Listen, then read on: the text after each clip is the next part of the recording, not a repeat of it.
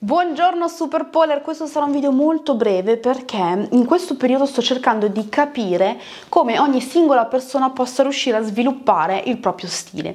Ne avevo parlato un po' di tempo fa con Lorenza Perrone in un'intervista che ti linko qui, qui sopra, dovrebbe essere poi qui e lei ci dava dei consigli e io ho cercato poi partendo da lì, poi confrontandomi con tante altre poler che adoro e che nel tempo hanno sviluppato veramente il loro stile, ho cercato un attimino di capire che cosa ci serve per sviluppare il nostro.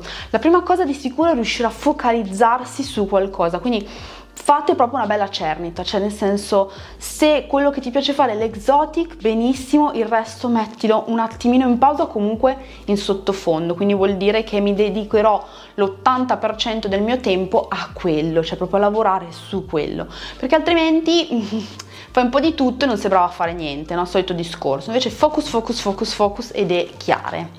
L'altra cosa che stavo ragionando è che molte volte quando siamo alla ricerca del nostro stile tendiamo a imparare, a continuare a studiare, a continuare a cercare nuove informazioni, a cercare nuovi stimoli e questa è una parte molto molto importante perché ci aiuta veramente ad aprire la mente soprattutto se tu come me non arrivi dalla danza e quindi eh, zero zero totale.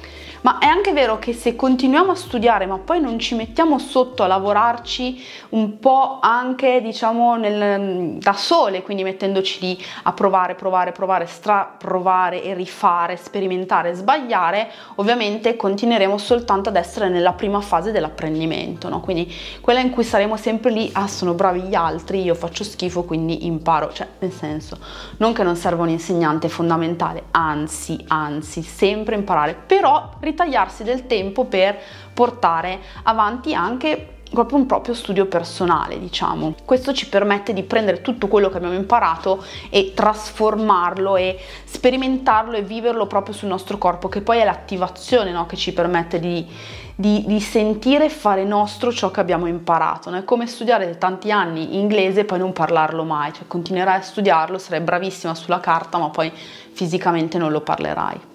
Ecco, qui, qui, arriva poi il problema, cioè il problema ovvero dire ho imparato tanto, ho lavorato su di me, ho cercato di costruirmi questo personaggio, di sentire il movimento nel corpo, di vedere come io mi muovo nello spazio e qui bisogna andare invece a mm, personalizzare.